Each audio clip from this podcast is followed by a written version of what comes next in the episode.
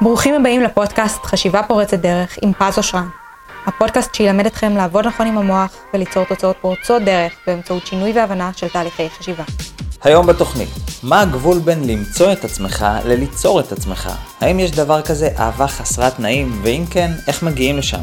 ואיך עומדים בלחץ? על כל זאת ועוד, נדבר היום בתוכנית. יישארו איתנו.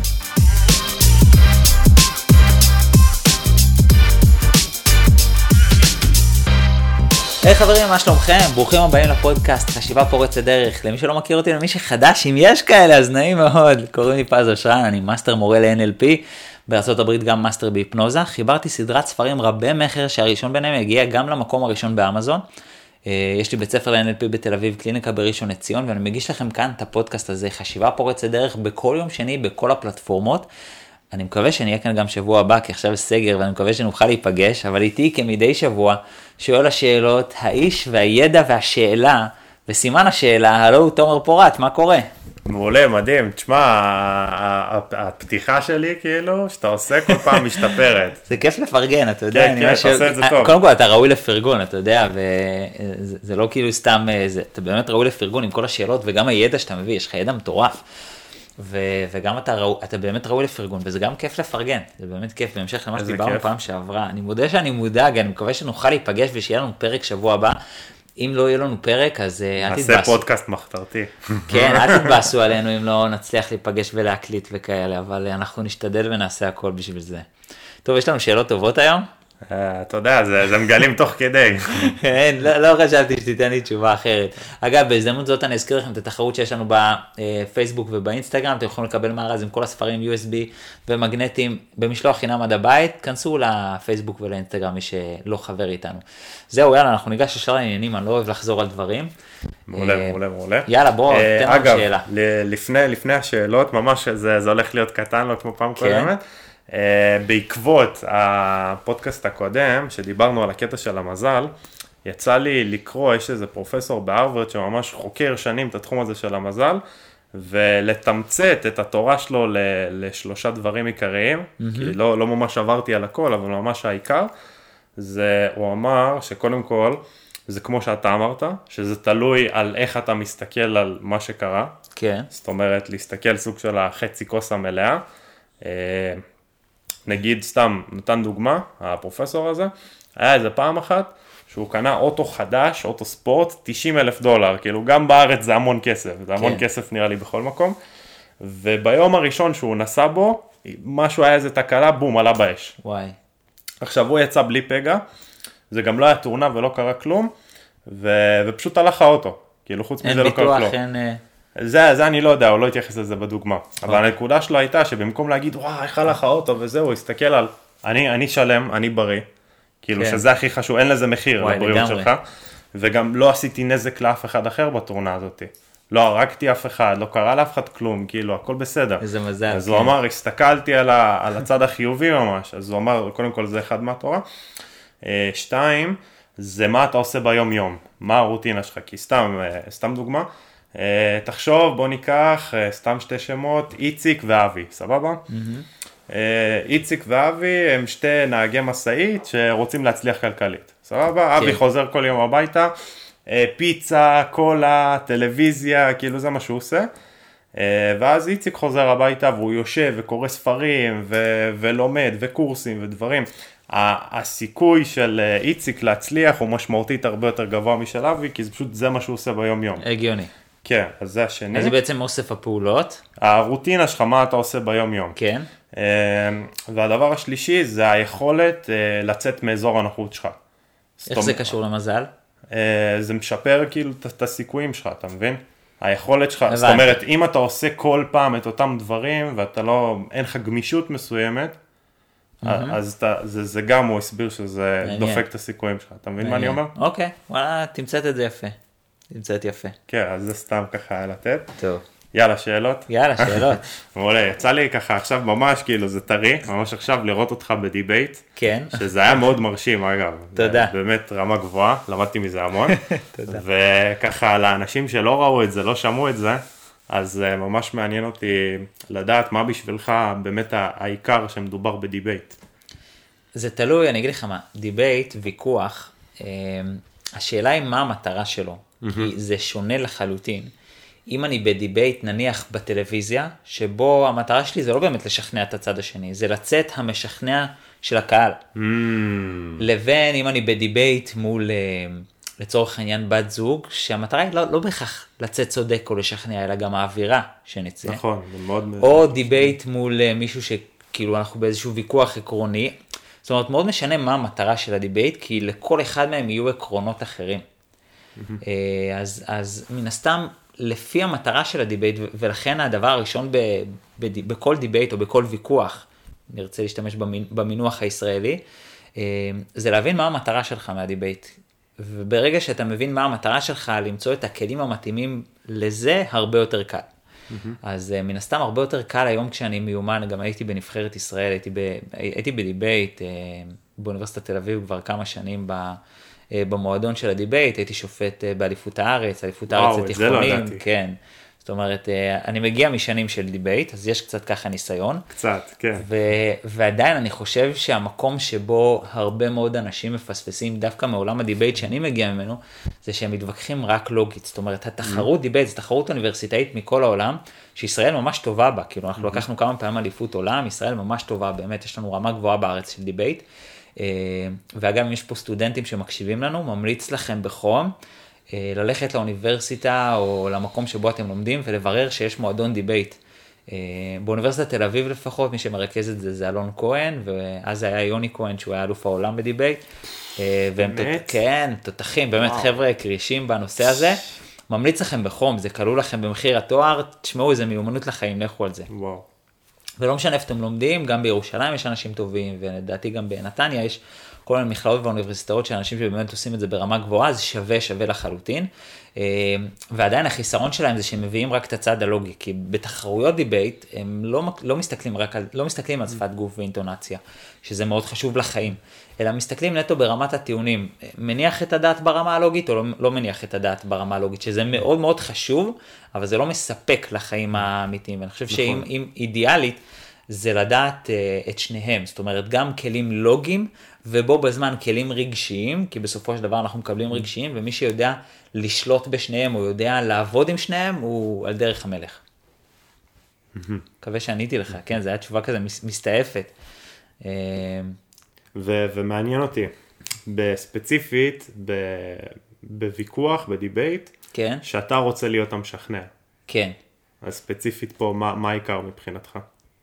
העיקר, העיקר הראשון זה להבין, אני יכול להגיד לך, הייתי כמה שנים ב debate ובשנה הראשונה שלי תמיד הפסדתי. וכשאני אומר הפסדתי יש ארבע קבוצות, ותמיד הייתי מקום רביעי, כאילו לא הפסדתי מקום שני, אתה יודע, הייתי מקום רביעי שזה מקום אחרון, שנה שלמה ברציפות. ובאיזשהו מקום, אה, על אף, על אף שהייתי מקום אחרון, מאוד נהניתי מהתהליך, מאוד נהניתי גם מהלמידות, כי כל פעם קיבלתי פידבק. והיה רגע אחד, מין טוויסט כזה, שפתאום עליתי ממקום רביעי למקומות, למקום שני לפחות. וזה מעבר חד. מאוד. והייתה עוד מישהי שהיא היא כאילו הייתה מפסידה איתי, או קצת פחות ממני. כאילו אם הייתי רביעי, הייתה שלישי קבוע. היא כאילו הרגישה, הפסדתי, אבל לא הייתי הכי גרועה בזה. וקוראים לה כוכי, ו... ו... ופעם אחת שעשיתי את הטוויסט הזה, שהיא היא שואלת אותי, תגיד, פתאום התחלת לזנק, פתאום מקום שני, מקום ראשון גם, וזה קבוע, כל שבוע. מה, מה קרה? מה השתנה? ו...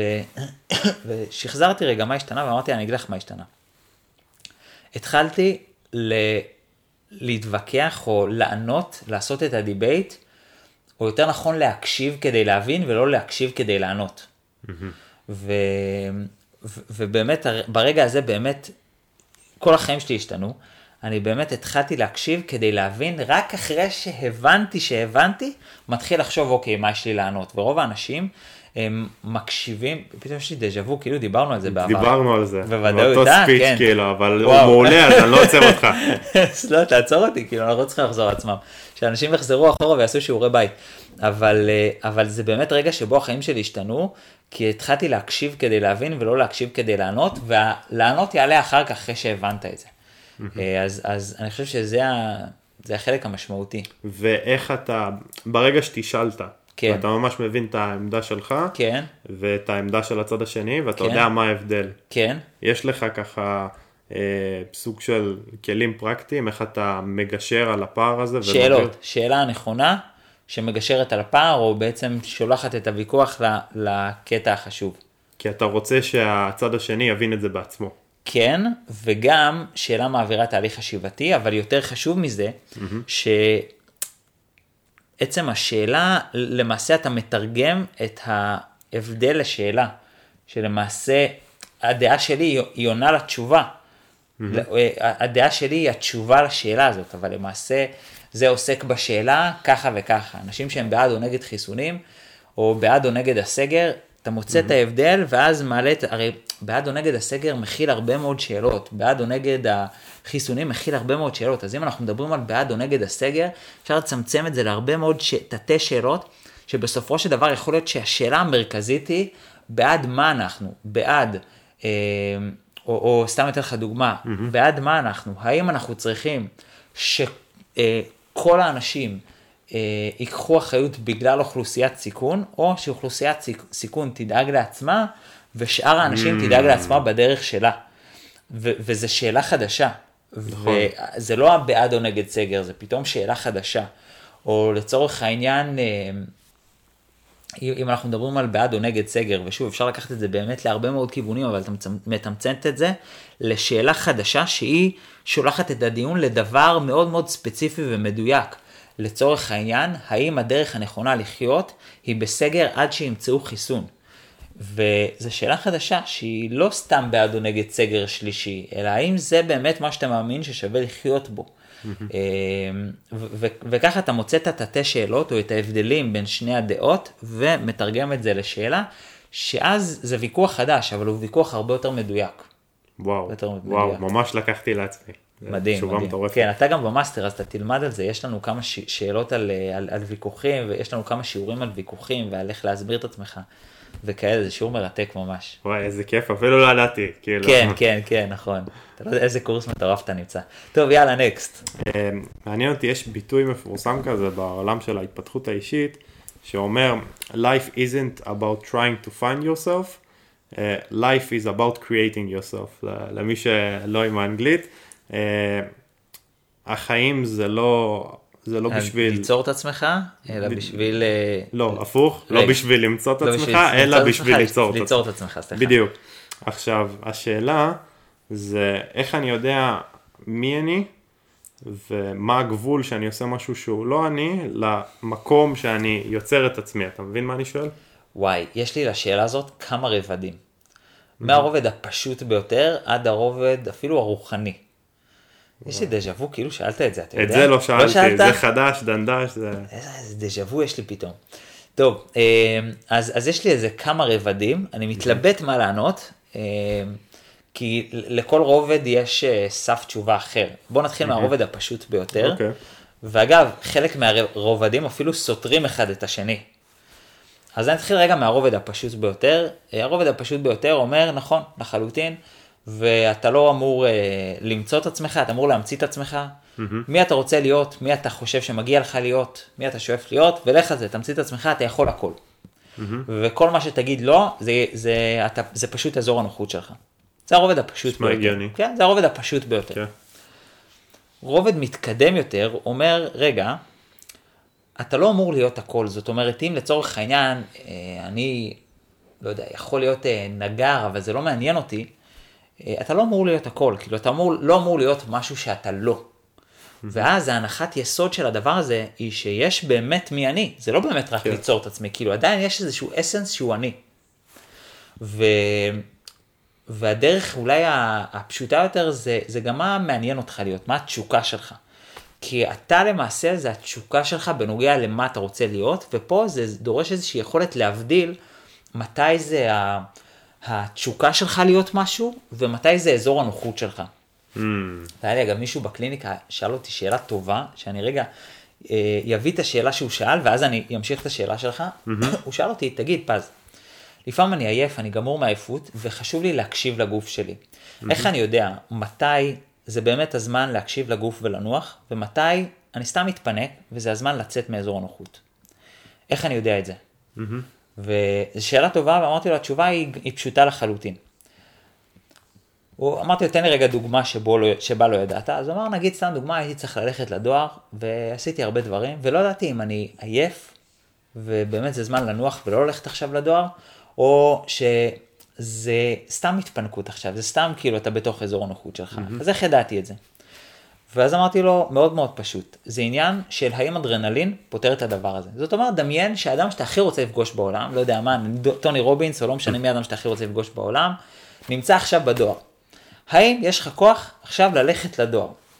אם אתה אומר, כן, ברור, מה זה, יוצא עם פיג'מה, לא רואה בעיניים, סליחה, זה נטו עניין של אזור הנוחות. אבל דמיין שלא ישנת 48 שעות, גם אם טוני רובינס נמצא שם, באיזשהו מקום בלב, וואי, למה עכשיו? כאילו, לא בא לי בטוב. אתה עדיין רוצה לראות אותו, אתה עדיין רוצה, יש את האדרנלין. אבל זה כאילו לא בא לך בטוב. וזה המקום שבו הגוף כאילו אומר לך לנוח. אז, אז אם אדרנלין, אדרנלין פותר את זה, אז אתה יודע שזה לא עניין, זה לא לנוח או הקשבה לגוף, אלא זה באמת נטו, אה, אה, אה, צריך לצאת מאזור, זה נטו אזור הנוחות שלך.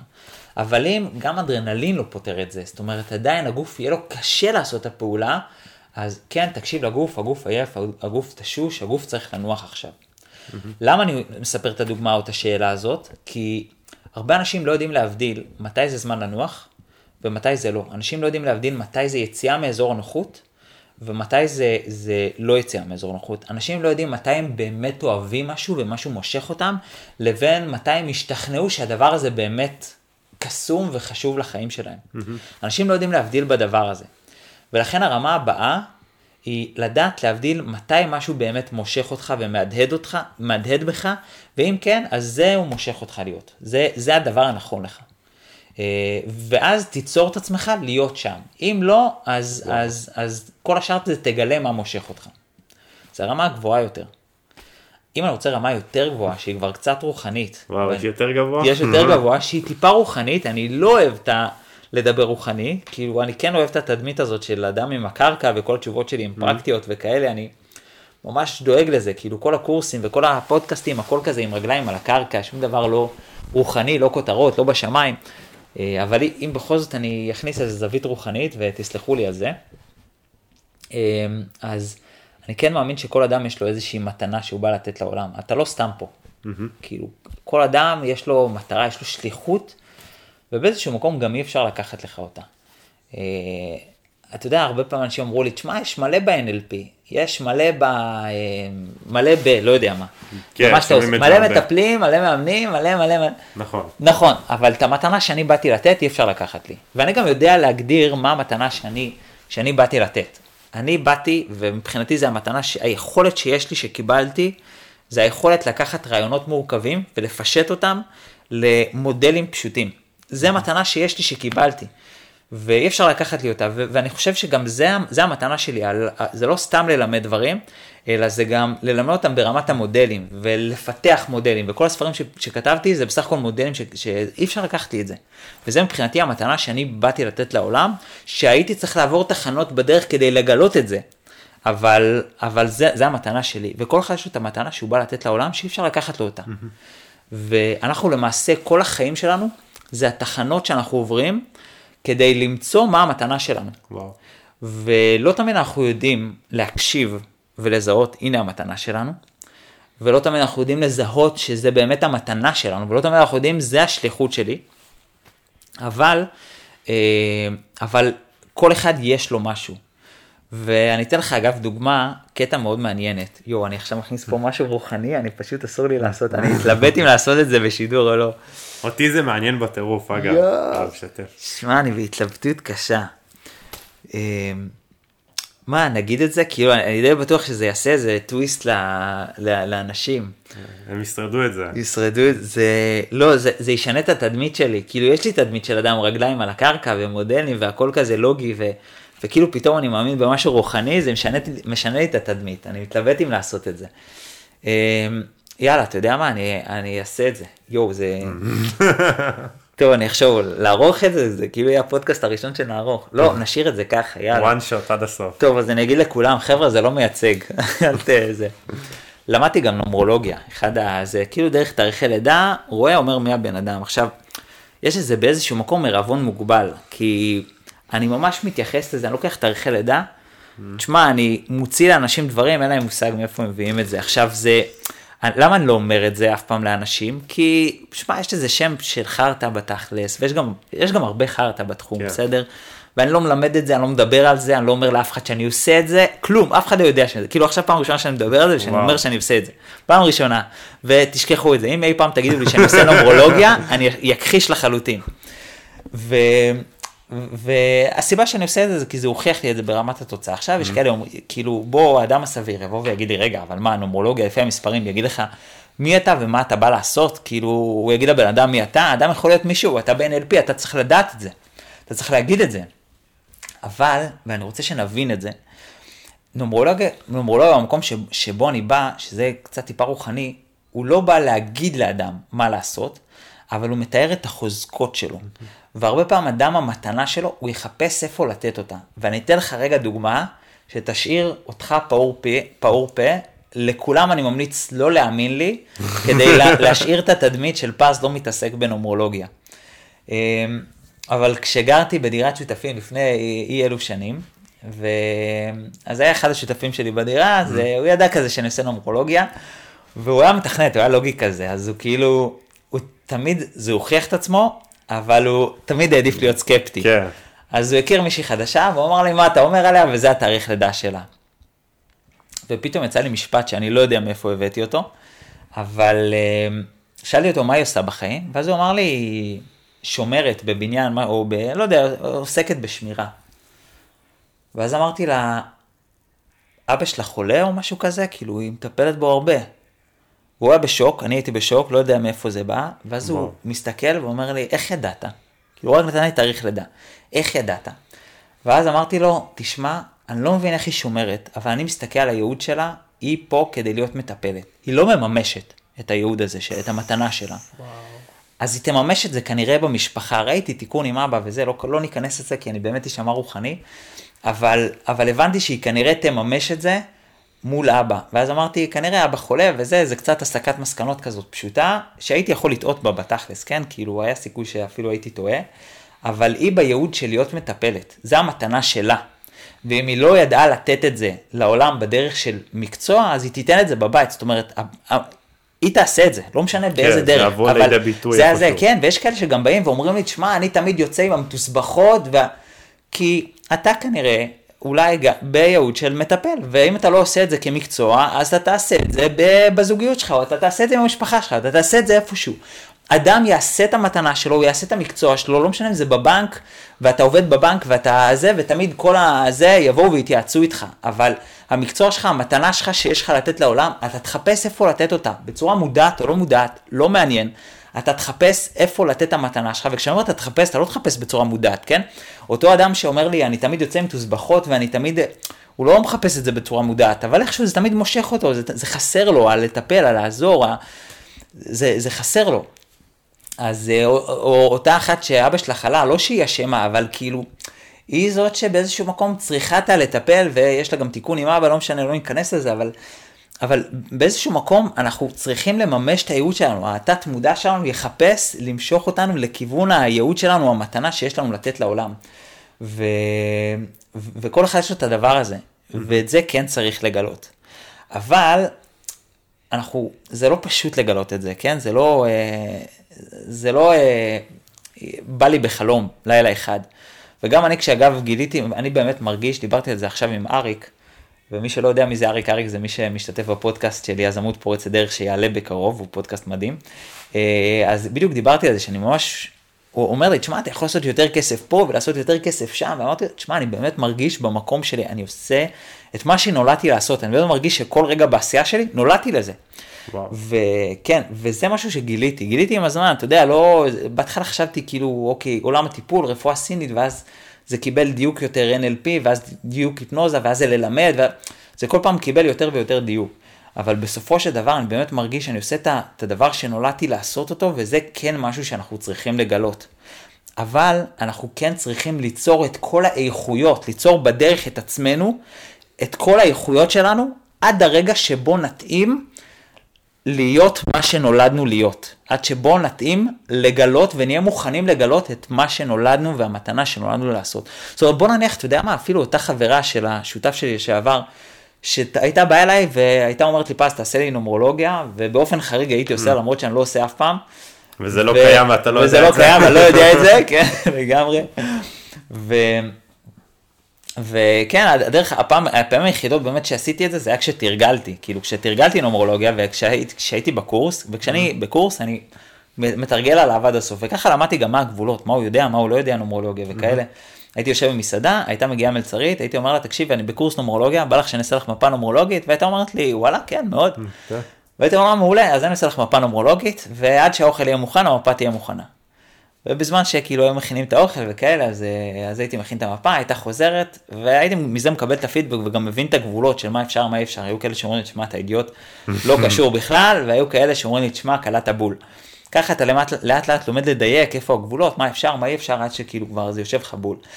בחזרה לסיפור, בוא נניח ואותה אחת הייתה באה אליי והייתה אומרת לי, אוקיי, מה הייעוד שלי, ונניח וגם הייתי מוציא לה, את חייבת להיות מטפלת, לא יודע מה את עושה בשמירה. הרי סביר להניח שזה לא מחר בבוקר הייתה מטפלת. כן. היא צריכה כמה יכולות ליצור את עצמה בדרך, היא הייתה צריכה ליצור אולי יכולת שיווק ומכירות, או משא ומתן, או אולי יכולת אה, אה, אה, לטפל, או בכלל שיטת טיפול, או איזושהי... הייתה צריכה ליצור את עצמה בדרך. ולכן שני הדברים נכונים, אז למעשה אם אני ארצה לקחת את המשפט הזה ולדייק אותו ברמה הרוחנית שלו, זה אתה צריך ליצור את עצמך לכיוון האדם שתגלה שאתה, שאליו נולדת להיות. כן, וואי, אני, אני ממש אוהב את מה שאתה אומר, אני גם רוצה להוסיף על זה משהו. כן. יש מי שמכיר, אה, רוברט גרין, שהוא חקר כל מיני מיתולוגיות וסיפורים ממש ששבטים היו מספרים אה, אה, ככה, אתה יודע, מאב לבן, והוא מצא סוג של מבנה משותף לכולם, הוא קרא לזה Hero's Journey, מסעו של גיבור. ואחד העקרונות שם שממש התחבר לי מה שאמרת, זה שהייעוד שלך, אתה לא יכול לברוח ממנו. תמיד כן. יהיה לך בפנים. ממש. הוא יהיה לך בפנים, אתה לא יכול לברוח ממנו, עד שאתה, עד שאתה מממש אותו. ממש ככה, ממש ככה. אתה יודע, גם מממש אותו, זה לא בהכרח אה, משימה וסיימנו. זה, ברור. זה ממש מתנה שלך לעולם. כאילו, כל אדם כן. בא לתת מתנה לעולם, אני באמת מאמין את זה, מאמין בזה. ו...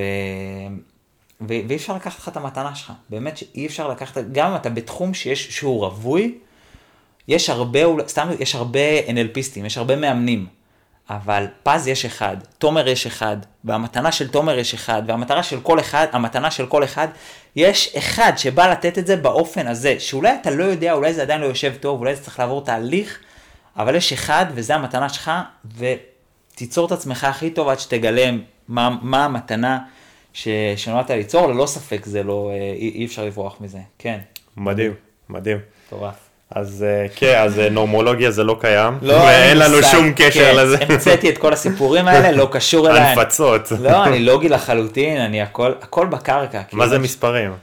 לא, אני מבין מה זה מספרים, אבל בוא, דרך תאריכי לידה, אתה יכול להגיד לי מי הבן אדם? מה זה החרטא הזה? וואי, ועוד שאלה שקשורה לשאלה הזאתי. כן, הרבה פעמים אתה שומע את המשפט הזה, במיוחד בעולם ה dating, כזה תהיה אתה. כן. אתה כזה, יש תמיד בסרטים כזה, כן. איזה מישהו שהוא לחוץ כזה לקראת דייט, והוא בא, לא יודע מה, לחבר הכי טוב שלו, משהו כזה, מה, מה אני עושה? just be yourself, תהיה אתה, כאילו. כן. ו- ו- מצד אחד, אה, יכול להיות שאנשים לא, לא, לא יאהבו אותך. יכול להיות שאתה, לא יודע מה, בן אדם ביישן, חסר ביטחון, אפס יכולות חברתיות, וזה בסדר, לכולם יש את החסרונות שלהם. שאלה מדהימה. ואם אותו בן אדם הולך וכביכול just be yourself הוא פשוט הוא, אבל הוא, זה אומר להיות בן אדם ביישן, חסר ביטחון, אפס יכולות חברתיות, כן. אני די מאמין שהוא לא יצליח בדייט, אתה נכון. מבין? אז, אז זה, מתקשר לי לשאלה הקודמת של, אמ, זאת אומרת, למצוא את עצמי או ליצור, כאילו אני או, או ליצור את עצמי, אתה, אתה מבין מה אני כן, שואל? רגע, כן, וואי, זה לקח אותי לכמה כיוונים, שנייה. אני אוהב את זה שהשאלה שלך לא סגורה, כי היא מאפשרת לי הרבה חופש מה כן. לענות. אמ, ב- ב- בוא רגע נבין את הנושא הזה של להיות אני. בתכלס אדם לא יכול להיות לא הוא. אני לא יכול להיות תומר מחר. אני לא יכול להיות מישהו שאני לא. אני תמיד אשאר פז. מה ההבדל? האם פז שלם עם עצמו או לא שלם עם עצמו? כשאדם אומר, תשמע, אבל הדבר הזה הוא לא אני, הוא בעצם אומר במילים אחרות, אני לא שלם עם זה. זה לא, מרג... לא מתחבר לי. לא מתחבר למה שאני מאמין בו, לא מתחבר למה שאני... ש... אני לא שלם עם זה. זה לא מה שיושב לי. זה בתכלס כשאנשים אומרים זה לא אני. אני לא יכול להיות מישהו שהוא לא פז. אני יכול להיות פז שאני לא שלם איתו. בנוגע לעצה הזאת של תהיה אתה, הכוונה האמיתית או הטובה והאפקטיבית בתהיה אתה, הכוונה היא, זה תתנתק ממה חושבים עליך, תתנתק מכל המחשבות של מי אתה צריך להיות, או מי מצפים ממך להיות, או את מי אתה צריך להרשים, ותהיה אתה, בצורה האותנטית שלך. וזה הכוונה בתהיה אתה. עכשיו, אתה צודק שלפעמים זה לא מספיק. ולפעמים האני העצמי זה הוא, הוא כאילו, הוא יותר מפחד, או הוא יותר אה, זה, אבל זה יהיה הרבה יותר טוב כשאתה נקי מהצורך להרשים, וכשאתה נקי מהצורך להיות מי שמצפים ממך. אין ספק שכשאתה אתה, זה לא אומר שאתה מוצר מוגמר. עדיין תעבוד כן. על לשפר ולהיות הגרסה הטובה ביותר של עצמך. אבל אם אתה צריך לבחור לצורך העניין בדייט, להיות תומר שמנסה להרשים את הדייט, לבין תומר שהוא הוא, ואפילו, אתה יודע מה, אני לא פוסל את המקום הזה של, את יודעת, אני תמיד מרגיש מאוד לא בנוח בדייטים. אני חושב שזה הרבה יותר טוב, הרבה יותר אותנטי, הרבה יותר מושך וממגנט, מאשר לנסות להרשים כזה, איזה פייק כזה, ולנסות להיות משהו שאתה לא. נכון. אז... כן. אז גם אם אתה מתבייש ומרגיש לא בנוח בדייטים, ואתה כזה לא יודע לעשות שיחה, ואני חושב שזה הרבה יותר טוב ואותנטי, פשוט להציף את זה ולהגיד, את יודעת, אני לא תמיד יודע, ויש משהו מאוד מלחיץ אותי בדייטים, שפתאום לעשות איזו שיחה שהיא לא תישמע כמו רעיון עבודה, זה תמיד מלחיץ אותי ואני אף פעם לא יודע מה לעשות עם זה. ואני עכשיו רועד בתוך תוכי, אני ממש מתרגש מזה. אה, ואני אפילו מתרגש גם מלצאת לדייט עם בחורה יפה כמוך. כאילו, זה הרבה פעמים אומר, לג... עובד, עובר לגברים בתוך הראש, ולא אומרים את זה. לגמרי. אני חושב שלהיות אתה, גם אם זה כאילו מפחד וביישן ומרגיש לא בנוח, זה בי פאר הרבה יותר טוב, מאשר להיות מה שמצפים ממך, מה שרוצים שתהיה, מה ש... לא יודע מה, כל דבר כזה או אחר. כן, מדהים, אני חושב שיש הרבה כוח בלהיות בטוח בחוסר ביטחון. אתה כן, מבין? כן. כי, כי ככה אתה משקף את זה, אתה, אתה משקף את זה, אתה בטוח בזה. חד ו... משמעית, כן, זה, זה דיברנו מדהים. על זה, דיברנו על זה, יכול להיות שביטחון עצמי, uh, כן, זה כמה ביטחון אתה יכול להרגיש בחוסר ביטחון, כמה נוחות בחוסר נוחות וכמה ודאות בחוסר ודאות. כן, זה מתוך הספר השני שהוא מדהים, איך להיות, אה, סליחה, ביטחון עצמי למדיניות חברתית. ואין פה שום פרסומת סמויה או משהו כזה. לא, לא, זה לא סמויה, זה פרסומת אמיתית למוצר שאני באמת מאמין בו. אני באמת חושב, הוא מוצר מטורף, וואי, וכמות ה... התודות שאני מקבל עליו, ומי שככה עוקב אחריי באינסטגרם, כל יום אני מעלה לסטורי, באמת, כל יום אנשים מתייגים אותי. איזה ספר מדהים, שינה לי את החיים, איזה ספר גאוני, איזה ספר, על כל אחד מהספרים, באמת, כל יום מתייגים אותי בסטורי, ואני מעלה את, את רובם, לא, לא את כולם, אז, אז את רובם, ו, ובאמת אפשר לראות כמות האנשים שזה עזר להם ושזה שינה להם את החיים, והיא מטורפת. בגלל זה אני באמת מאמין בספרים שהוצאתי, הם משוגעים, משוגעים. ממליץ לכולם בחום. איזה כן. כיף, איזה כיף.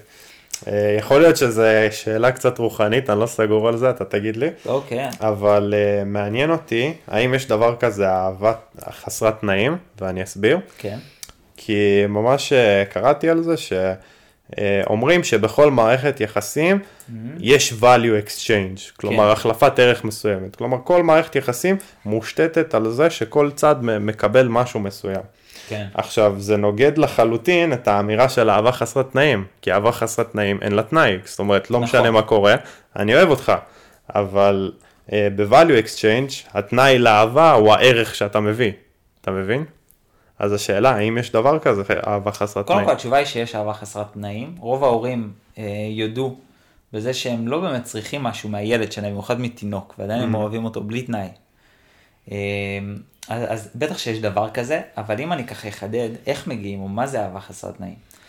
ולמעשה הרבה יותר קל לה, להגיע לאהבה חסרת תנאים כשאני לא צריך כלום. Mm. זאת אומרת, אם אני למעשה במחסור של אהבה, יש לי באמת צורך להיות נאהב, הרבה יותר קשה לי להיות במקום שאוהב ללא תנאי. כי אני, מה שצועק לי זה הצורך שלי, אבל אם אני שבע, שבע מצרכים, אני לא מרגיש צורך להיות נאהב, אני לא, לא, לא חסר לי... אה, להרגיש מישהו, להרגיש משהו, להרגיש משמעותי. אני שלם עם מי שאני, טוב לי, אני מרגיש נאהב, אני מרגיש טוב, הכל בסדר לי, אז הצורך היחידי שנשאר לי הוא לתת. ואז זה אהבה ללא תנאי, כאילו, אני לא אוהב אותך mm-hmm. כי אני צריך ממך משהו, או כי חסר לי משהו, אלא באמת אני אוהב בלי תנאי. ואני חושב שאגב, ההורים הכי טובים, ואגב, מתנה לכל מי שהורה או רוצה להיות הורה, המתנה הכי טובה שהוא יכול לתת לילד שלו, זה שיהיה לו טוב. כאילו הורה ש... גם, גם אם אתה רוצה לדעת, אם תהיה הורה כזה, תשאל את עצמך למה אתה רוצה ילדים. וואו, למה אתה רוצה איזה ילדים? שאלה. כאילו, תחשוב על זה, בשביל מה לך ילדים? והורים, ויש הרבה הורים טובים, כן? אבל סיבה שהיא פחות טובה, זה איזה כיף זה שיש יצור שצריך אותך. זה באיזשהו מקום כן וואו. אהבה של תנאי. נכון, כי כאילו אני כי הוא צריך, צריך אותה. בדיוק, אני צריך מישהו שיצטרך אותי. ויש הורים שממש יושבים בקליניקה ומספרים לי, וואי, איך הילדה שלי התמוגגתי ממנה. אה, אה, שמתי אותה בגן והיא ממש בכתה שהייתי צריך ללכת. ובאיזשהו מקום, אתה יודע, אני קצת, לי זה צבט בלב, כאילו לילדה יש חרדת נטישה. אבל, אבל לו זה עשה לו ממש טוב שהילדה צריכה אותו. והוא לא קורא לזה, אתה יודע, אבל זה... זה מצחיק אותי, כי ברמה מסוימת יש לו את אותו דבר. נכון, נכון. כן. ו... והוא באיזשהו מקום, מבחינתו זה, וואי, אני אוהב את הילדה שלי הכי בעולם, זה מדהים בעיניי, אבל, אבל אתה אוהב אותה כי היא צריכה אותך, יש לך צורך לזה שיצטרכו אותך, שיאהבו אותך. וההורים הכי טובים זה הורים שיגידו, אני רוצה את הילד שלי שיהיה לי למי לתת, וזה כיף לי לתת, ויהיה לי את מי לאהוב.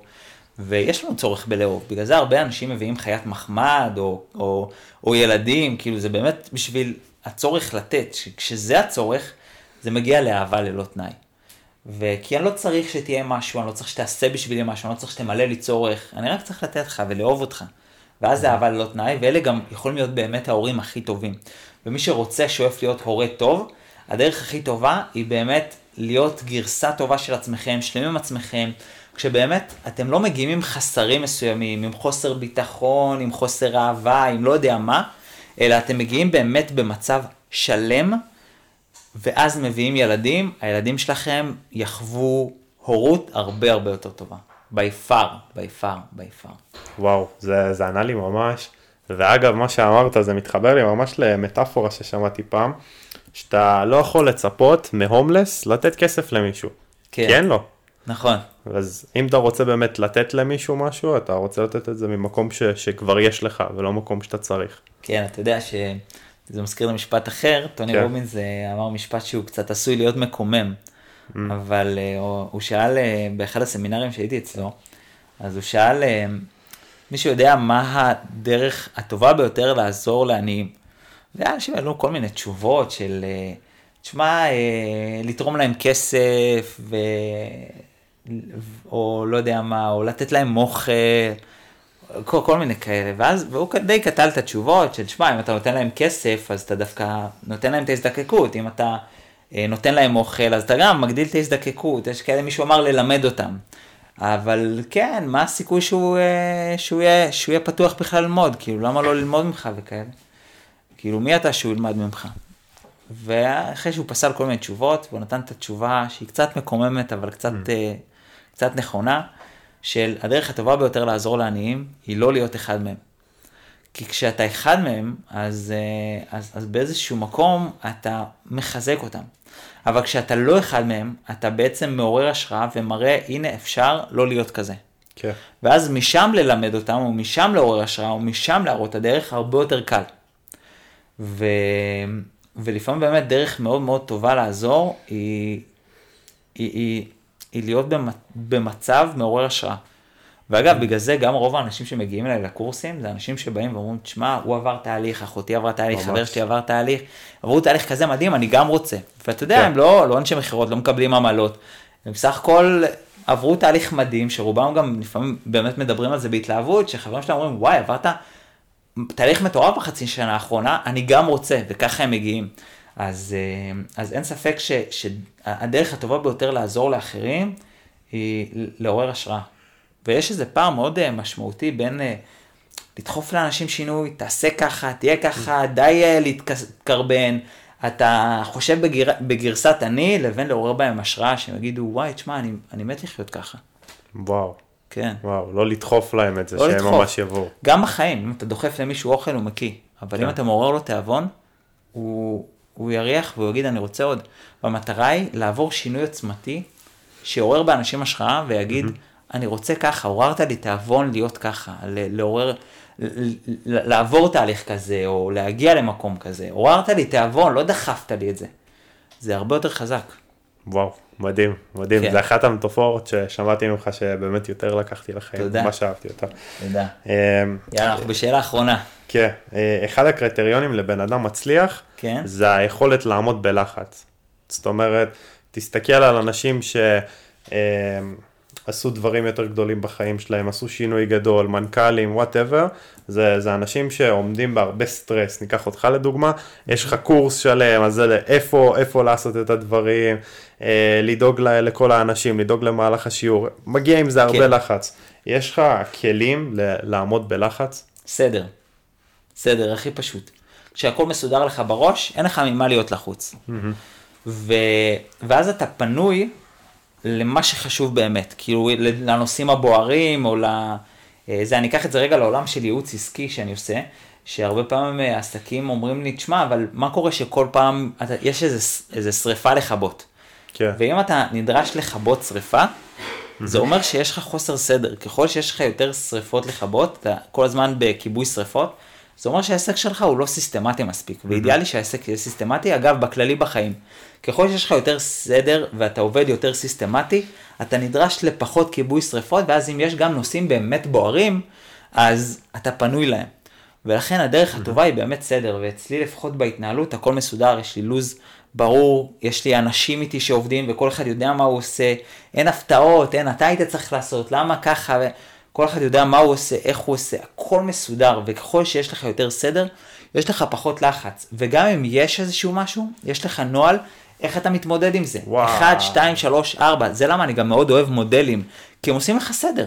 אין כן. הפתעות, אתה יודע שאם זה לא הולך, אז אתה עושה 1, 2, 3, 4, ואם זה כן הולך, אז אתה עושה 1, 2, 3. זאת אומרת, הכל מסודר, אין ממה להילחץ, וככל שאתה, הכל מסודר לך בתוך הראש, אה, אז אין לך ממה להילחץ, ואתה גם הרבה יותר יכול להכיל לחץ, כי אתה יודע שזה בסך הכל אה, תוכנית עבודה רחבה יותר שאתה יכול לראות בתוך הראש, אתה כאילו היא מסתעפת ליותר כיוונים. אתה מוכן להרבה מצבים. בדיוק, אתה מוכן להרבה מצבים, ואז זה, זה לא מלחיץ באמת, אתה יכול להכיל את זה, זה הרבה יותר פשוט. וואו, מדהים, ענית לגמרי.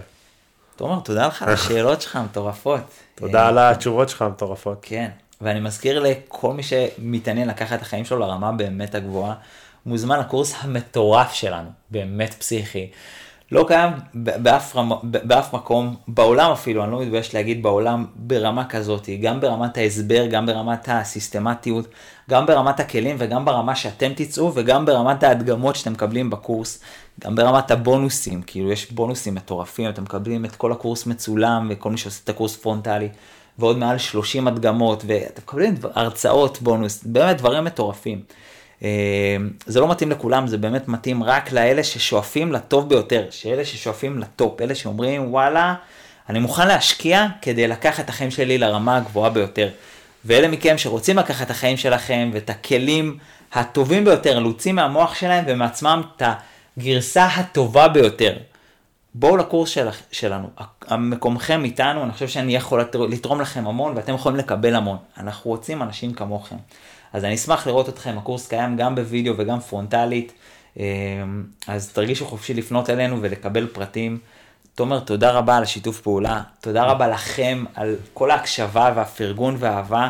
אני מקווה שאנחנו ניפגש פה שבוע הבא, אני מקווה שאנחנו נצליח להקליט עוד פרק נוסף, אם לא אז תסלחו לנו, אנחנו ניפגש בהקדם כשנוכל.